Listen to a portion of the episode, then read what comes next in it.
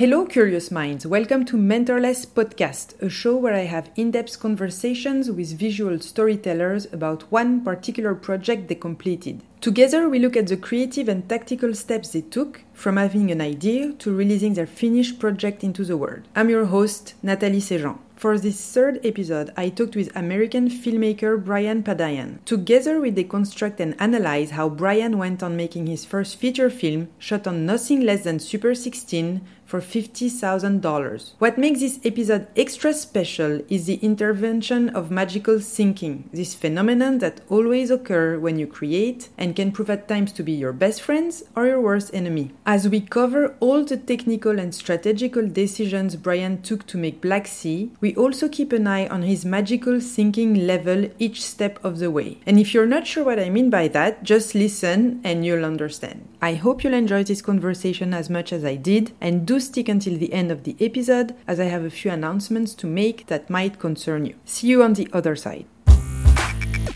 Brian, thank you very much for being with us on the podcast. Happy to be here. Why don't you start with telling us where are you from and, and if that's where you are actually and what's your job today? What would you say is your job today? I'm in Portland, Oregon in the United States in the Pacific Northwest. I'm putting my second feature together right now as we speak. But I also have a day job, so I, I work for the city as city of Portland in kind of an administrative capacity. Is this something you've been doing for many years? Yes, I've been I've been working at the city for about 13 years. Oh wow! So when you did Black Sea, you were working. Uh, you had a full time Yes. job. Okay. Yes, I did. So you are a filmmaker by night, basically. yeah, pretty much. Okay. Can you walk walk us through the process of getting the idea for Black Sea and deciding that it was going to become a feature film? Yes. So I went to film school in Los Angeles for screenwriting. And I was down there for many years writing spec scripts and trying to sell them. And, you know, I'd, I always wanted to be a director. That had always been my primary goal. I was just going to sell scripts as kind of an intermediary route to get there, which is kind of crazy looking back. The odds of that are very slender. And so my wife and I uh, got a little bit sick of Los Angeles, and we decided to move up here to Portland. And I kind of took it as time to start fresh and be like, I'm gonna start directing. But I wanted an idea that was kind of um, relatively um, modest in terms of the narrative and you know easy to shoot. I was thinking of one location, dialogue driven, a few characters. So my antenna was kind of up, and I was just trying to think of ideas. And we were up here in Portland, and we got invited to go one weekend to a beach house on the Oregon coast, and it was with one of my wife's colleagues and her husband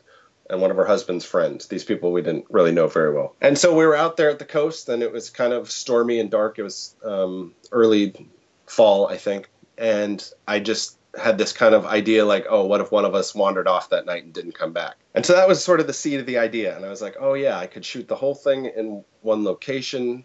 Maybe just over a few days, almost like a, a filmed play. And it was going to be sort of a, I don't know, almost like an Agatha Christie thing where every person is sort of a suspect and you got an angry guy and you've got a people with hidden motives and whatever. And so i was like great i'll do this. I'm, it's going to be my first movie. I don't need to reinvent the wheel. It's just going to be straightforward. You went to film school where in LA? i went to the american film institute in los Ah, angeles. Okay. Did you did you enjoy it? uh, you know i did and i didn't. Like i was exposed to a lot of different things but um it was it cost a lot of money which i'm still kind of paying back and part of me just wishes i w- would have just started directing instead of pursuing screenwriting you know what i mean? But part of that's just being older looking back you know? I, I don't know that i would have been successful at it starting that in my early 20s anyway. So i'm grateful for the experience but i'm, st- I'm s- kind of hot and cold about the whole thing How many years ago was it that you had the idea for Black Sea? so i had the idea in the fall of 2004 You had the idea in 2004 and you decided to just sit and write a draft?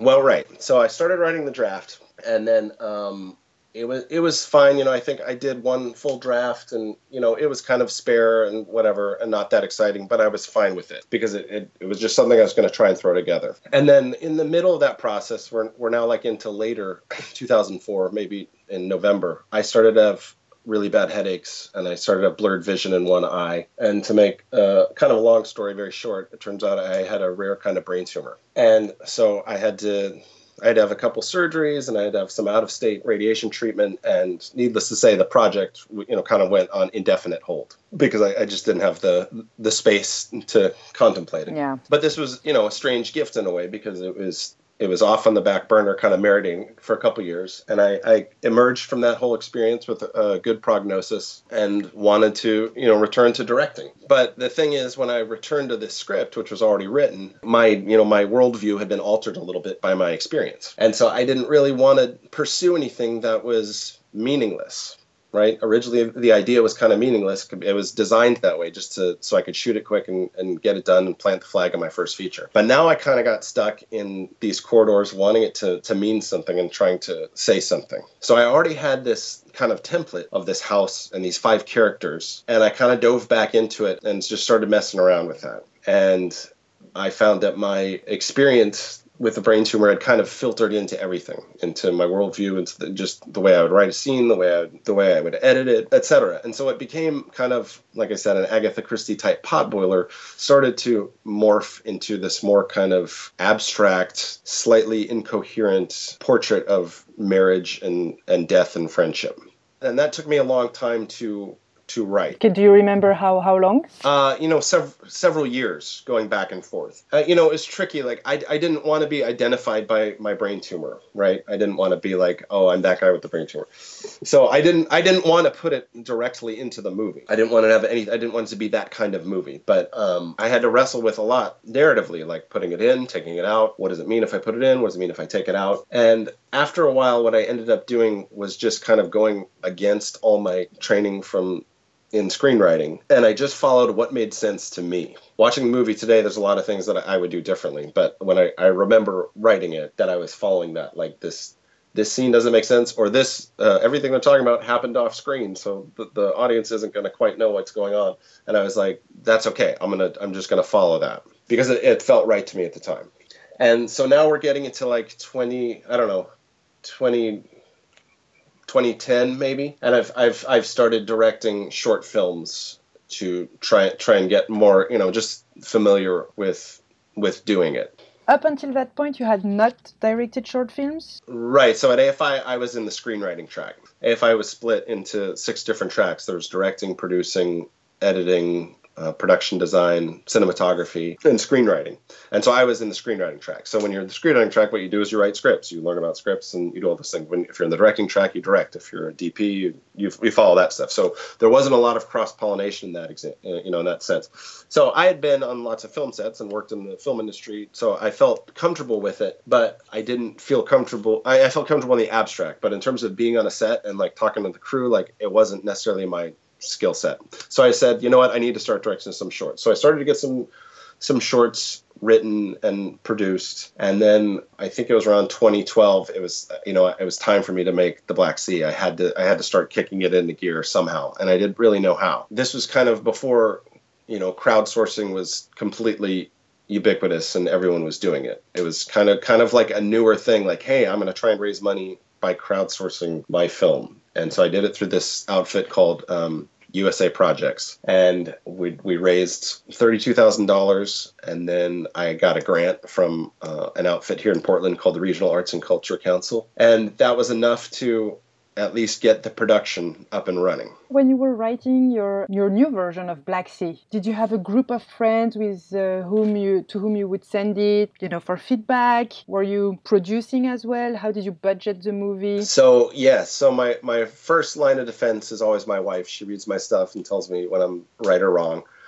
and then in this case, we had some friends who lived nearby, Brian and Cheryl, and they read the script and they read a version with where I took the brain tumor out and they said you have to put it back in and I was very resistant. I was like, I don't know. I'm not putting this in. I don't want a brain tumor in this movie. I want it to just be informed by my experience, but I don't want my experience in there. And they were they were adamant about it and I was equally adamant that I wasn't going to do it. And so over time that kind of slow it slowly leached in and I started to explore the possibility of like doing it. And then uh, again, over time, with their kind of guidance on subsequent drafts, I I began to kind of accept it and see that it was something that I I had to put in in a weird way.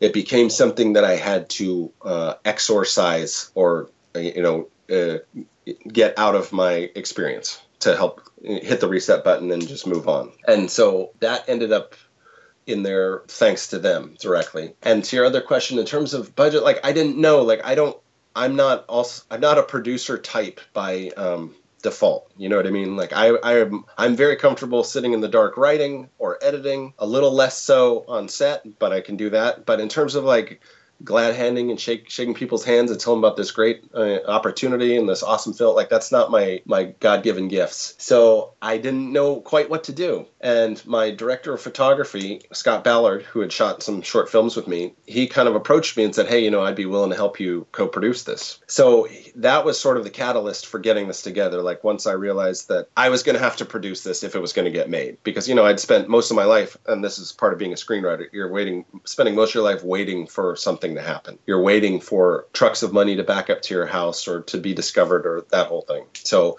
I, I reached this point where I couldn't do it anymore to make this movie. You know, it was either going to have to get made because I would have to take some sort of action, but I didn't know what action to take. And when Scott approached me and said, "Look, I want to help you produce this," I was like, "Fine, I'll produce it. Scott will help me." And that that was kind of the thing that that really got it up on its feet and moving and gave it like a pulse. Like this is an actual coming from a screenplay to actually this is going to be a movie. When you first look at your feature and you were like, okay, let's make it, how much did you think you would need? Don't think about the knowledge you have today, but rather because you said you raised $32,000, which is actually quite a good amount. And you got a little grant. I don't know how much was the grant. That was for 5,000. So you had a little under 40K. Yes, that's right. But you also decided to shoot on Super 16 or 16 millimeter? On Super 16. Super 16. And I did I did a short film on Super 16 actually. So I I mean, I know the I know the I think we went through the same type of discoveries and and that's that's not a cheap choice. And in 2012, it's I mean, it was right at the cusp when people were starting to shoot in DSLR but shooting on film was also something that was not as weird as today. Today, shooting on Super 16 yeah. is a very bold choice in a way. So, how much did you think back then you would need to shoot the film, and at what point did you decide let's shoot it on film? You know, as you know, like the budgets can be very fluid, and you know they're just estimates for a while, and part of it hinges on casting, and part of it hinges on locations and what you can get as in kind or donated. And I had never made a feature, so like they were just guesses. I thought we would need around $75,000 to do it. But like that was just almost just plucked out of the air. Like I didn't really know. I hadn't spent a lot of time going over budgets or you know crunching numbers or things like that. For the film, I just knew that back in 2012 is when you started to hear a lot of like um, doom talk about how film is going away forever. And I had this just kind of almost ego-driven thing, like I wanted to direct a movie on film, you know. And part of that just probably me being nostalgic into how I was, went to film school and everything. That that was just the mechanism, or the apparatus was shooting on film. And so I was like, I've got to at least shoot a feature on film. I, did, I mean, I did shoot one of my short movies on Super 16, kind of in prep for this. And as it happens, um, my DP was also my producer. So once we started going over the numbers, and I was like, Scott, I don't know if we can make this work on film because the, the cost is it, w- it was starting to balloon up in terms of film stock and transporting it and transferring it, all that stuff. And and he was actually one of the defenders of it you know, which is not what you expect in a producer, but he happened to be the DP as well. And he just said, you know, film is the right aesthetic for this movie, and we'll find a way to make it work, and we'll we'll reduce, we'll have a lower shooting ratio and co- cost here, and so we were able to make it work that way. But shooting film was the primary cost in this movie for sure. I would say probably uh, at least two thirds of it were related to the film costs. So was this a, a film where nobody was paid, but you were paying the the film? No, I didn't. I didn't pay myself. Um, so then we went to casting, and there were a couple people cast already who were my friends, and I knew I could get them for pretty cheap. But I didn't want people to work for free. I wanted to pay everyone at least a little something. But we ended up casting, so there were six main parts, and three of them were non-SAG, and three of them were SAG. Uh, Screen Actors Guild. So we we shot the movie under the SAG ultra low budget contract. The SAG actors got I think hundred dollars a day plus you know a little extra for pension or or healthcare or whatever the contract mandated. And so I I paid the same to all the actors, and then the crew got like a lump sum, you know, a, you know, a small sum, and then I think I had one or two PAs who helped out for a couple days for free. Also, everyone signed contracts that when this movie hits the big time, you're all going to get a percentage. And this is, this is something I was, uh, when we were emailing initially, I told you there's this magical thinking that goes on with a movie, you know, which is kind of necessary to make it You know, you kind of have to believe in it when no one else believes in it. And but part of it was like when I had all these people sign this contract, I was like, this is you're going to get money soon. And I really believed it. It wasn't it wasn't BS. But, you know, that hasn't come to bear yet for this project. So you managed to have 40k for your budget or you had more than that to mm, start it with? was it was roughly that so we had i raised 32k but they took their cut so i ended up getting $26000 from them 5000 from for, for a grant. And then we had a couple of credit cards for the film with a, a total of 15k for kind of contingency and emergencies. And we we spent all that pretty quickly. So i think it, was about $50000 for everything. That's not much for a, a feature shot on Super 16, huh?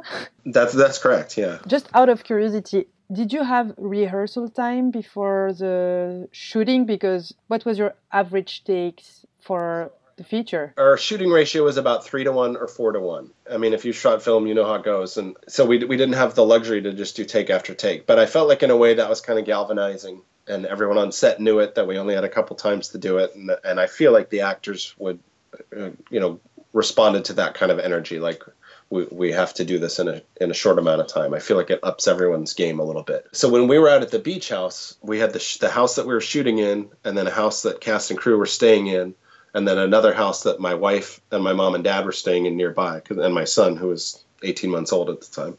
And so the first beginning when we got out there, it was all night shoots. So what we would do, I would meet the cast who was going to be shooting that night in the house, and we would kind of go over the scene just in terms of blocking, sort of, and we would run through it a couple times. And if they had any questions, whatever, we'd kind of dig into that. So there was that that degree of rehearsal in a, in a way, and then we would come back that night and shoot the scene. We didn't have any rehearsal time before the shoot, but we we had like a table read where all everyone who was in the movie got to come together and ask questions then too. Over how many days did you shoot the, the full film? So we shot it over 18 days.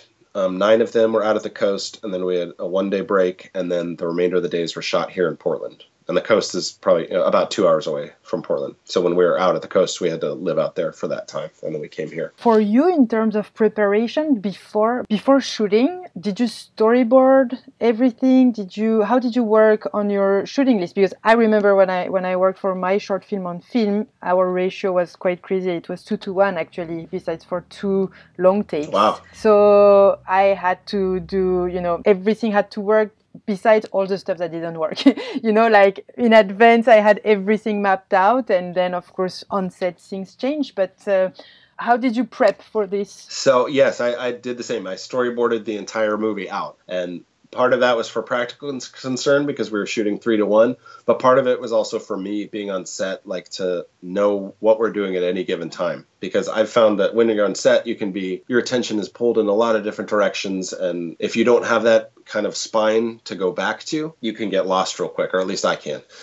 Um, so that was kind of like a guide for me. Like, you know, the night before we'd shoot, I could look at what I had storyboarded and be like, oh, yeah, that, okay, this. And, you know, you still have to be a little bit flexible, of course, because things change. But I did storyboard the whole thing out. I, I can't imagine not doing that. When did you shoot was it in 2012 as well We shot in January of 2013. okay beginning of 2013 so end of january you were you had the movie in cans basically right Early February. early February. So at that point, what did you have in mind in terms of how long you have for post production? Did you want to hit? I'm guessing like every filmmaker that you wanted to hit Sundance for the next year or something like that, or was your strategy trying to have the movie cut and send it to festivals? Yeah. Um, so that was kind of the plan. I don't know. Again, like there's some magical thinking. I don't know what I thought looking back, but it just seemed like by virtue of having directed it, suddenly these doors would swing open and people around the world would be excited about it and be like, oh, you just.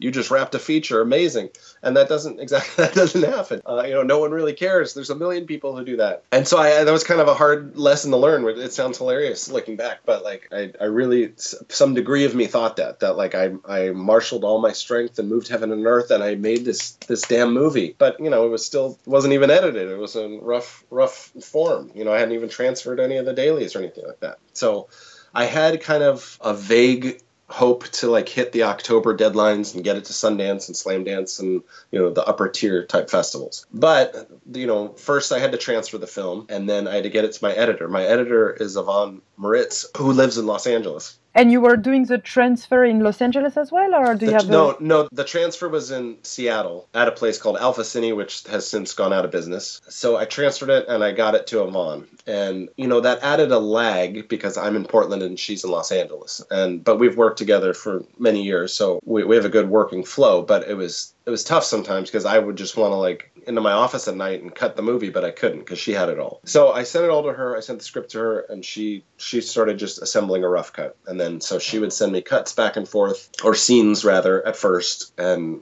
you know I'd say no, this should be more like this or more like that. Now, granted, we we didn't have a ton of options because we shot three to one. Exactly. So that kind of helped. That, that helped her in, in some ways because there wasn't much you could do, and I had to decide between you know a shot where it was slightly out of focus or a shot where the actor forgot the line. Which one? You know, so that became an interesting kind of kind of enterprise. And so she sent those back and forth, the scenes, and then slowly it began to kind of assemble and became into a rough cut. And at the same time as this is happening, I'm working with a composer, and he's sending me things back and forth and maybe I'll send him a scene back and forth. And then I'm also talking to my sound design guy who lives in a different state, who lives in Texas, and he happened to be the guy who did um, production sound for us too. Jordan, he is awesome. And so those things are all kind of happening, you know, remotely. I'm here in Portland, sound guys in Texas, the composers in South Carolina, the, and my editors in Los Angeles. So I'm kind of dealing with all of them. And then as the cuts are getting a little more refined with Yvonne in LA, I fly down there for a long weekend. That was when? Around what time? That that was in September. September of 2013. So, um, you know, it, it took a while, especially because we ran out of money. And so we're, you know, a lot of people at this stage, uh, Yvonne was working for severely reduced fee and we, we ended up getting someone to donate an avid and she had the avid set up in her apartment for uh, you know like a year and a half to work on this movie. When you say you run out of money is because the money you got how much of it did you have left for the post-production? And when i say post-production i, I mean also you know the daily the transfer and everything. I think we had about $10000 left on credit cards for all that and so I and I I burned through all that pretty quickly. It's uh, actually one of the one of the lessons, the hard lessons I learned when I shot in film is that I asked Technicolor to you do a digital transfer for those who don't know, and then you can put it all back on film. And I was like, no, no, I'm going to do everything on film, so just do a standard definition transfer. But Uh-huh. I never had the money to put it back on film, so I ended up shooting on Super 16 and having a standard definition movie at the end instead of an HD, and uh, that's was that was pretty heartbreaking. Did you did you did you go back to film or did you stay in No. HD? Yeah. No, we just we just captured it in film and then it, it lives in digital. And th- this was the plan from the get go, or did you just? It, it was the it just wasn't uh, financially feasible. Yeah. And it was just and um, it was also just you know with the the way theaters are around the world, like it's you know they're less and less equipped to like oh great you've got a film print it doesn't make as much sense so it's to try and like be as accessible in terms of film festivals and all that stuff too In September, you went to LA to see the first rough cut. Is that correct? Well, yeah, I had seen it, but so we went to work together. So like, a, a, my editor had been working on her own and sending me drafts, and you know, we talk every once in a while, but like we, we hadn't been in the same room. So it was to be down there for I, I think it was for four days, and we just worked kind of around the clock uh, because she had the Avid uh, in her apartment, and you know, we would take a break to go grab a beer, go eat dinner, and then we'd come right back and just edit some more stuff. And so I came away from that weekend with I don't I can't remember if we had picture lock or not, but we were pretty close. And so after we had picture lock, then I worked a little more directly with the composer and um, the sound designer to finalize that stuff. Did you hit the October deadline you had in mind? So I did. I think I submitted to both, but you know, it was still in rough cut form. It wasn't color corrected. It was a rough sound mix. I, th- I think it, it was probably picture locked. And then again, there comes the magical thinking where like, it's rough cut, but it's this movie is genius and people are going to freak out.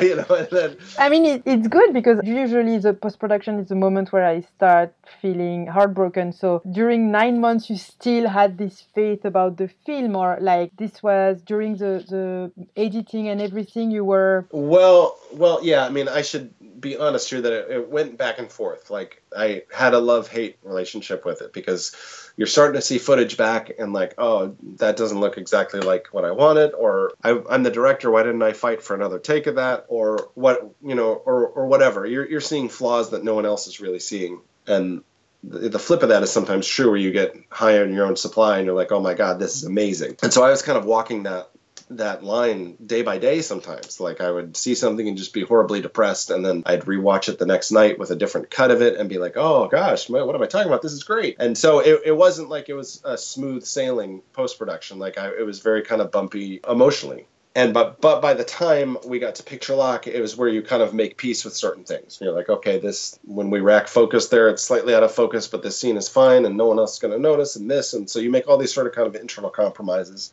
And then you're like okay this is the movie. This is what it is. And so picture lock was kind of the jumping off point to move into the rest of the posts for the the audio stuff. But we submitted picture lock rough cut for some of the bigger festivals. And like I said, you know, you submit it and you expect that afternoon to get a phone call and like, you know, months go by and then you get like a very kind of standard issue dear filmmaker response. This year we've received 5000 submissions that's right. That's right. We, the uh, quality was so high this year please this doesn't reflect on the quality of your work at all. Exactly. It just didn't fit with our program. They're all copy pasting it i think. Yeah. Yeah so I just um, I still just pers- you know kept pursuing. I, I would take those rejections as they came in and just kind of keep pursuing finishing the film. And so I worked with the composer. We got all that stuff in. My sound guy was in Texas, as I said, and so I ended up flying down there to do the final sound mix with him. And then um, the last step was color correction, which was done at Light Press in Seattle. And then it was done yeah you you you got actually in uh, i mean yeah you didn't get into sundance.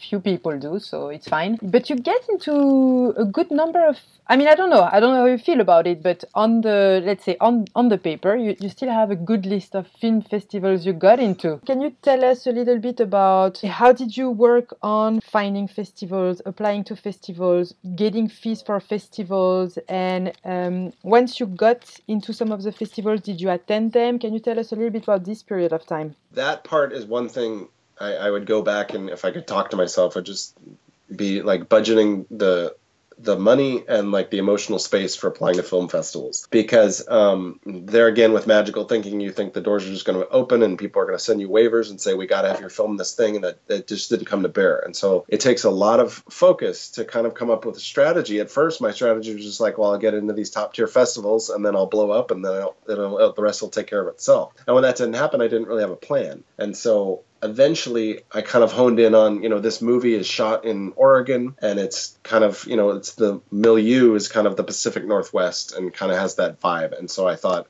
I'm going to just kind of target smaller festivals in the Pacific Northwest or the West Coast. And that ended up being most mostly where we played. We got into the Portland Film Festival and the Seattle True Independent Film Festival, or the Seattle Transmedia Independent Festival. I think they've renamed themselves. And we played at the SoCal Film Festival and the Boise Film Festival and the Columbia Gorge Festival. And all, I mean, all very respectable festivals, but not like the, the top not the Tribecas of the world or the Sundances of the world. And so, from where I could, I would go attend. In Portland, obviously, I did. In Columbia Gorge, which is near here, I think I went to every every one. You know, we also got we got into one in Spain called the Marbella one, but so we got accepted, but we didn't play, which is which is a strange kind of arrangement. But uh, that happened with one in Chicago as well too, where like you're we're accepted and given the use to put laurels and say we're an official selection, but it didn't play. Oh, that's interesting. I didn't even know this was uh, something that happened. Well, n- neither did I. okay, and so the the festivals where you went, did you find it interesting useful in terms of uh, networking or not. I have i've had very different experiences on festivals. I mean it can be heartbreaking. I don't know why i tend to go to the depressing aspect of things so uh, maybe you'll have a, a, a, happier story. I don't know. It's just filmmaking is so much online is so much about the success stories and and the reality is much harder sometimes. So i would be interested in, in hearing your stories about attending festivals. Sure. So out of all of them probably the, the top experience for me was here at the Portland Film Festival. I mean, I'm from Portland, as are, a lot of the cast and crew, so um, that's I guess no surprise. But um, we played two nights, and both shows were sold out, and it was just very energetic and felt very awesome. It was like very validating. But a lot of the other festivals were the the polar opposite of that, where like you you don't quite know what to expect, and then especially if you travel for a film festival, you're like, oh my god, this is so exciting. I'm go I'm going to another state for my film festival, and like I'm gonna this is I'm gonna be the toast of this interstate thing, and then you go in and like uh, in one it wasn't even like a theater, it was like this art gallery which had like a little screen on the wall, and there were like you know ten folding chairs set up and only only five of them were filled, and one of them was with the guy who owned the art gallery, and like so I had to stand there, you know, and it was at ten in the morning, and like you know, it was just not something that I had pictured, and so you're standing there watching your movie, and it's it's something you kind of have to reconcile with like well wow this is not what i you know when i set out to be a filmmaker set out to make this movie it took me 10 years to make. It this wasn't the audience i envisioned. And yet at the same time you know you that this is your movie. You have to own it, and you get up at the end, and there's four people there, and you say, "Do you have any questions?" And some of them do, and you answer them to the the best you can. Like uh, that. So that was kind of a learning thing for me. Like how I felt about the movie shouldn't be fluid. You know, that's the thing that's fixed. The audiences are fluid. Some of them are going to be big and celebratory. Some of them are going to be different. For this movie in particular, which is kind of um, not an easy pill to swallow for a lot of audiences because there's, uh, there's five different points of view and it's non-linear and some of it's abstract and atmospheric. Sometimes I'm just met with kind of a blank stare, like what did, what did the end mean? Other times people are, are a little more engaged. So that was a learning thing too for me, just kind of like eventually surfing on top of all that and you know, it's your film, you take it personally. And I had to learn to kind of not take any of it personally, whether there's two people in the room or 200, or whether it's in a tiny art gallery at 10 in the morning and light is bleeding in through all the windows, or whether it's, you know, your optimum theater. That that was a bit of a learning curve because there were there were several kind of depressing type venues where I was like, oh my God, I, I put, you know, a plane flight on the credit card that I can't afford. I'm away from my family this weekend to come to this, you know, to this room of four people. So it's, it's not always glitz and glamour. um, what I'm wondering is how long did this distribution and applying to festival period last? So we started, you know, I had applied in Rough Cut to several festivals and didn't get into any of them. And this is like 2013 now, or 2014 rather. And our first festival we played at was in in May of 2015. Then that was the Seattle Transmedia and Independent Festival. We we played at all those festivals that year in 2015. I continued to um, submit into 2016. I think we played once. Yeah, we played in February of 2016, and I think that was our last festival. So I don't know. It's it's it started. The interest starts to kind of wane or trickle down. So I guess there's no no set beginning or ending time, but it became apparent that like I was just getting rejection after rejection after a while, and you know, uh, you have your own relationship with your movie too, and like part of me was like, I'm I'm kind of ready to be done with this movie you know i'm i'm ready to kind of walk away and move on to the next thing. And i think i said in an email with you it's sort of like a family member that you you you love but it might have its flaws and like you don't necessarily want to spend the rest of your life in a room with your uncle or whomever it might be you know? You need some you need some space. And so i was starting to feel like that by the end of the festival run like i I need to kind of move on and start doing my next thing. Yeah, actually, one of the things you said in the email, one of the things you sent me that I, I absolutely loved is you said, realize that you're the only person to carry this movie. Yes, film is collaborative. Yes, you can't make the movie yourself, but your collaborators on set aren't the ones who seven months later will not be sleeping due to the vagaries of the sound mix. And uh, I think that uh, that's also very interesting when you end up like many indie filmmakers producing your own film and writing your own film which is like you're really on the ride from a to z and through every little steps while others are coming and going i mean i'm guessing your co-producer since he was the dp and he didn't write the screenplay of course maybe did you split the work for the distribution or were you mainly the one who handled that part no, I mainly handle it. So he was like my co-producer during most of the production, and he was a voice sort of in post. But he's a DP and he's also a director, and he makes his own movies. So he's a very busy person, and like he kind of moved on to his other things. Like I mean, he was av- available to me, but like it was it was me, you know, and it was my movie. I don't know USA Project. I don't know how they how they work in terms of uh, crowdsourcing. But did you have this perks system, and did you have this online audience or supporters you kept in touch with during the whole process? Yes. So like everyone who donates get goes onto a list, and so that I have a big email list of supporters, and like I I tried to every time there was some sort of news or success with the film to keep them apprised. We're playing here um, we're playing at this festival. Um, you know, because it wasn't always festivals. Sometimes there were screenings. Like we we had a screening in May and another one in August here in town. So I would send emails, and I, I still do. And so I have I have that kind of list of people to keep engaged, hopefully, or at least you know some sort of newsletter. What's going on with the movie that you helped make? I haven't run a crowdfunding campaign myself yet, so I always wonder: is it comforting or is it taxing, or maybe both, to have this extra work to do, kind of, while you're uh, handling a project over several years? Oh, I, I found it very taxing and unpleasant because, yeah, I mean, it, it just takes a lot of work and focus. And that's another thing. If I could go back, I'd tell myself to just kind of delegate some of that or don't don't start until there's someone dedicated who can help you with it because doing it all yourself is just it's a long hard slog because as you know it's not like you all these things are divided into neat little boxes. Like at the same time you're working on the script you're trying to run this crowdsourcing thing and at the same time you're taking phone calls from vendors who want to help transfer your film or whatever. So it's all happening at once. The lines are really like not very well defined and that can just get exhausting. You're pulled in a lot of different directions. And you have to put on kind of a different sort of hat to be a crowdsourcer or a producer than you have to do to be the you know the screenwriter or the director.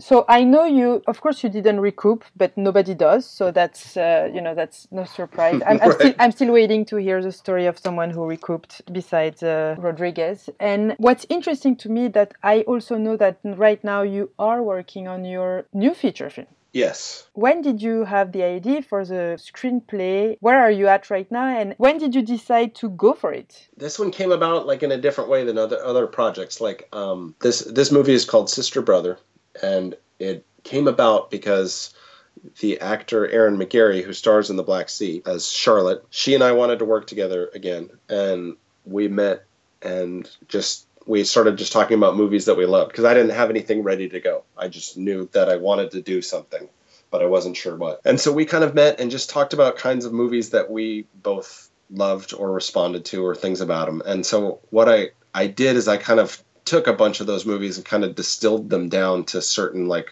plot constraints. Like we talked about the movie Big Night, which is about, you know, centers around a meal. And we were both big fans of like the Richard Linklater Before Sunrise series, which are very dialogue driven. And I'm a big fan of Wild Strawberries, by Bergman, and it has a road trip in it. And After Hours by Scorsese, which is you know set over a constrained amount of time or comp- compressed amount of time. So I kind of like took all those things and went away. And I knew I wanted to work with Erin again. And there's another guy named Todd Tashida who's uh, a theater actor here in Portland, and I wanted to work with him again. But I didn't quite know anything yet, and all those elements were kind of together in my mind, and what came out was this um, this road trip that a, a brother and sister take from Portland to Seattle, so she can go to a dinner that's hosted by her old high school boyfriend who lives in Seattle now. And so where we're at, we're um, we're about to start finding the budget for it. The script is written. I've applied for a few different grants for it. We're shortlisted for um, the Sundance Screenwriters Lab in 2018, and we're a finalist for the Movie Maker Magazine Production Services Grant. I've just shot a fundraising trailer, which hopefully will be online soon. And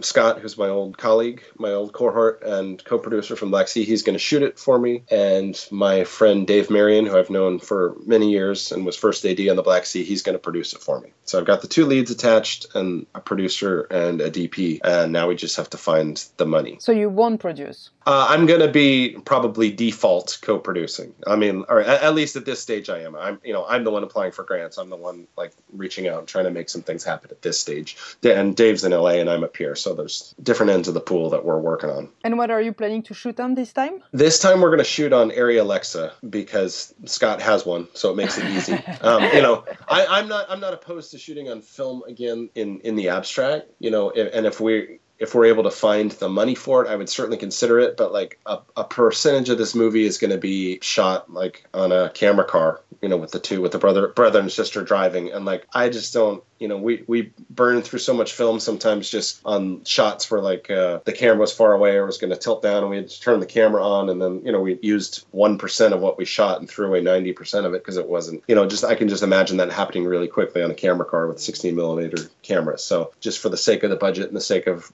perhaps like my sanity and the actors being able to just do another take or they flub a line or have have a little less pressure in that regard, I think it would be a better option. So I love the fact that despite the many obstacles and the hardship of making a, a, feature film, your first reaction is to just work on the second one almost right after, because at the end of the day, you stopped promoting Black Sea pretty recently and you're already on the move for your next one. What are the what are the things you keep in mind for the, the next feature? I, I mean I would um I just would qualify that though. I mean, it, it, probably seems like it happened in short order, but like there was, you know, it took a while for the sister brother for the script to kind of reveal itself to me. It took a couple years for me to write it, and it's only right now that it's kind of getting some life. And it's also misleading for me to imply that like after I made Black Sea and everything was great and I jumped into this thing. Like there are just periods of intense depression about the Black Sea, not achieving the way I had envisioned in my magical thinking mind, or not finding the audience, or or me not getting recognized in the way that my my poor ego had envisioned me. Right. So you know, it's that's I mean, part of it's just that's how it works. You apply to film festivals, you're not going to get into them all. We applied to I think 95 festivals and I got into 11, I think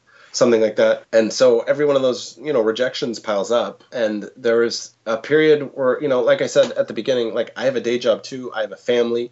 I started to have a lot of doubts. Like, wouldn't it be a lot easier if I just didn't do this? You know, wouldn't wouldn't my life be just maybe a little bit more enjoyable? And like, I, I didn't have to worry about this, and I didn't have to lay awake and I didn't have to like test myself or push myself. And you know, I had I had a, a week or two there where I was like, yeah, you know what? Like, why don't, why don't screw this? Like, why don't I just not do this? And I and I really meant it at the time because it was just I had put all this time, a decade of my life, into this thing that was very meaningful to me and very personal to me, and the net result result, it it, sh- it showed in you know some festivals. But as I said earlier, one of those festivals was a tiny room with sun pouring in at ten in the morning. I mean, am I going to do that again? Is that really something I want to do again? That's insane. So it was a back and forth thing to get me to this next movie. It wasn't like I it was set in stone and I'm like I know what I'm doing next and I'm going to hop over here and I'm just like fully functioning filmmaker. There's some definite zones of depression that I had to kind of just wait out and experience. And at the end of all that, you know, when I met with Erin and we talked, and like once once I finally got the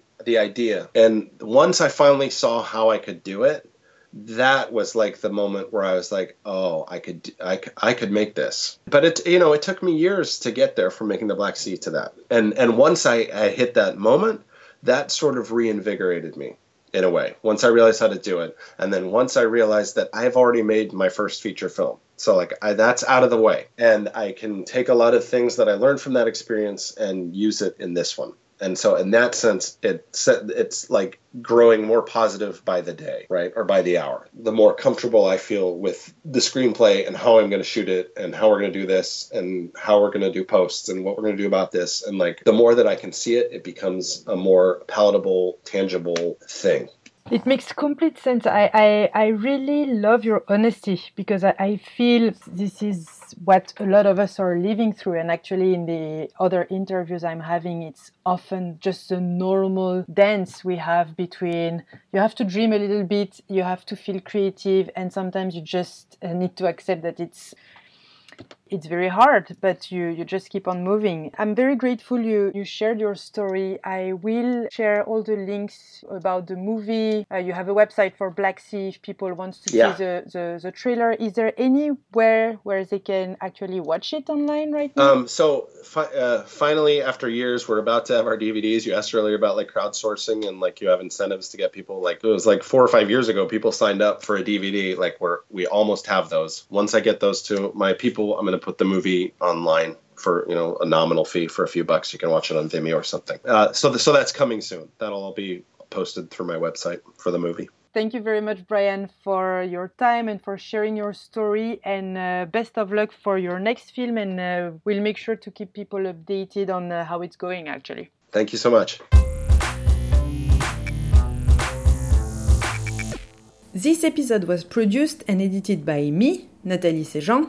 The music was created by French artist Soul of Bear. You can discover their techno universe on SoundCloud at soundcloud.com slash soul of bear. Before you leave, I have a couple of announcements to make that might concern you. If you have a story about a creative project that taught you a lot and you'd like to share, go to mentorless.com slash podcast and at the end of the page there is a form you can fill up to submit your story. If you have follow-up questions for my guests, please send them my way. If while you were listening to Adam, Lynn or Brian's story you felt there's a questions I forgot to ask, email me at nathalie, N-A-T-H-A-L-I-E